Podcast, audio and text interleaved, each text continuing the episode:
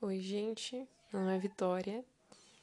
É, eu sou aluna do terceirão e esse é o primeiro episódio de uma série de resumos que eu vou fazer sobre temas de vestibular de matérias diversas.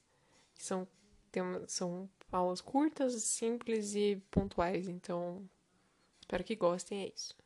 O primeiro tema de hoje é de Química e é a radioatividade, que foi descoberta pela química e física e ganhadora de dois Nobels, a Marie Curie. E é a capac... o que é a radioatividade? É a capacidade que alguns átomos têm de decair, né, liberar partículas do seu núcleo pra, com a finalidade de ficar mais estáveis. E isso acontece por meio de três diferentes tipos de partículas que eles podem liberar. O primeiro tipo de partículas são as partículas alfa, que são constituídas por dois prótons e dois nêutrons. Então, quando elas são liberadas, é, o número atômico do, do átomo, ou seja, o número de prótons, diminui em duas unidades e o número de massa dos pró, do, do elemento se reduz em quatro unidades, porque ela tem dois prótons. Dois nêutrons reduz quatro do número de massa, que, lembrando, é a soma dos prótons com os nêutrons. O segundo tipo de partícula são as partículas beta. Elas têm carga negativa, porque é, elas são o que neutraliza a carga de um nêutron. Como assim?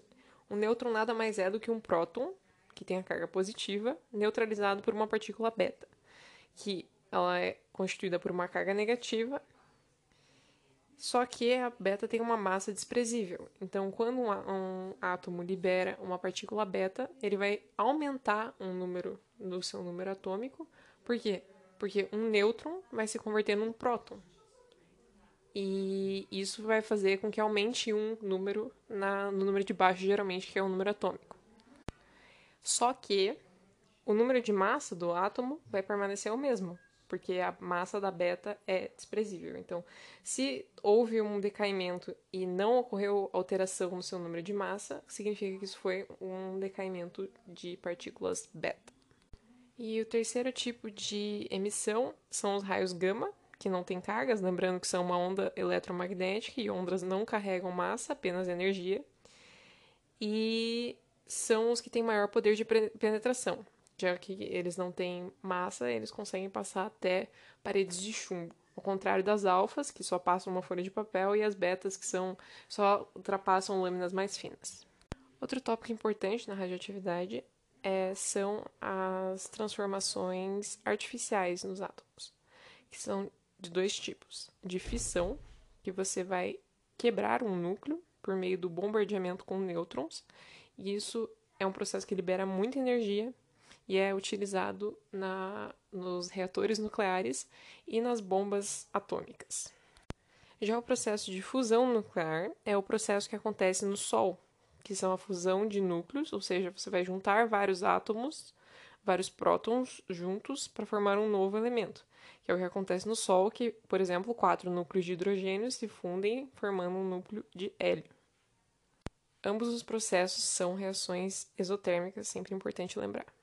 O último tópico seria a velocidade com que esses átomos decaem e acabam se desintegrando, se transformando em outros, é lógico, que é a cinética radioativa. A meia-vida nada mais é do que o tempo que uma amostra de certa substância demora até se reduzir à metade, e assim por sucessivamente, a um quarto, a um oitavo. E Cada átomo tem sua meia-vida específica, e a cada uma meia-vida vai dividir a metade, a cada outra meia-vida, um quarto, e assim por diante, sucessivamente até desaparecer a amostra. E é por meio desse processo que os arqueólogos datam fósseis a partir do carbono 14 e a quantidade de carbono 14 que tem nas coisas, nos fósseis e nos ossos. Conforme o tempo vai passando e os átomos vão decaindo, é, eles vão liberando cada vez mais partículas alfa e beta. E com isso, seus números de massa, que são os prótons junto com os nêutrons, e o seu número atômico, que são os seus números de prótons, vão se alterando. Isso faz com que certos elementos sejam originários de outros. E isso a gente chama de famílias radioativas. A mais famosa é a família do tório. Conforme esse elemento vai decaindo, ele vai se transformando em vários outros, como o urânio, o actínio, o rádio e entre outros.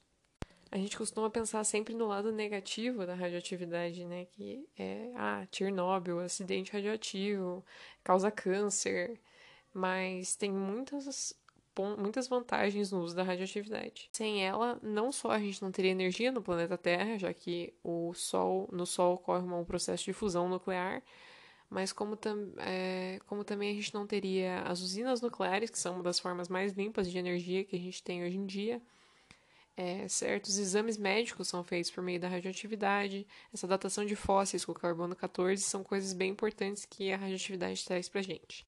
E é isso, espero que vocês tenham gostado e esse foi o primeiro resumo de radioatividade.